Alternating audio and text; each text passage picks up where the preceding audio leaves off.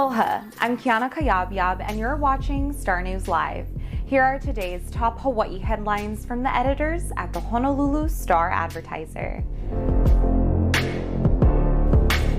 Hawaii health officials reported 108 new coronavirus infections today, bringing the total since the start of the pandemic to 21,209 cases.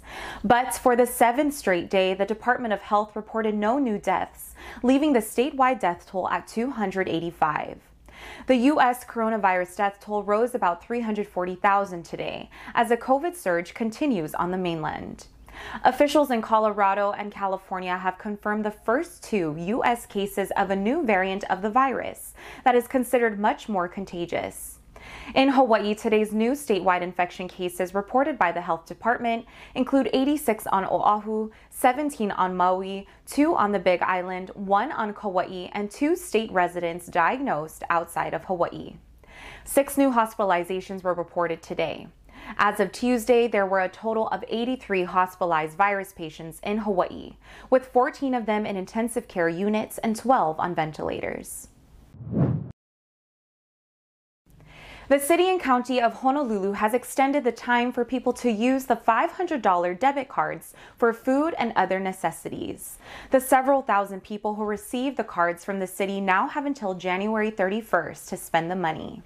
As of Tuesday, nearly 2,500 cards had been activated, and more than $1.1 million has been spent at groceries and convenience stores.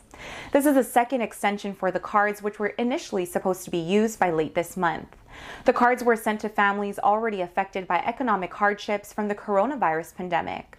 The $3 million for the program came from the Federal CARES Act. City officials said that another driver of the bus on Oahu has tested positive for COVID 19.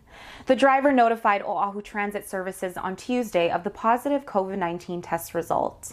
The driver's last day working was on December 22nd. City officials said that all vehicles driven by the driver have been clean and disinfected, and that the driver did not have prolonged contact with any riders or employees. So far, more than 25 OTS drivers for the bus and Handi-Van have tested positive for COVID 19. However, not all of them were on the job at the time. For a list of the routes recently driven by the latest infected driver, go to staradvertiser.com. A high surf warning is in effect through 6 a.m. Thursday with waves as big as 30 feet expected on the north shores of Oahu and Kauai.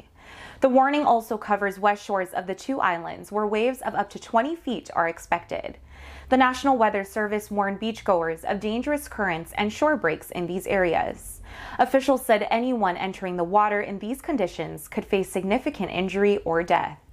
The current swell should end early Thursday morning, but forecasters say a similar size northwest swell is expected to arrive later Thursday and continue into Friday.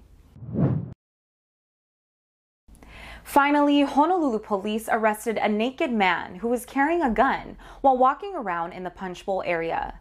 Police said the 33 year old man was taken into custody on Monday night. He faces possible charges for open lewdness, which is a petty misdemeanor, and for being a felon in possession of a firearm and ammunition.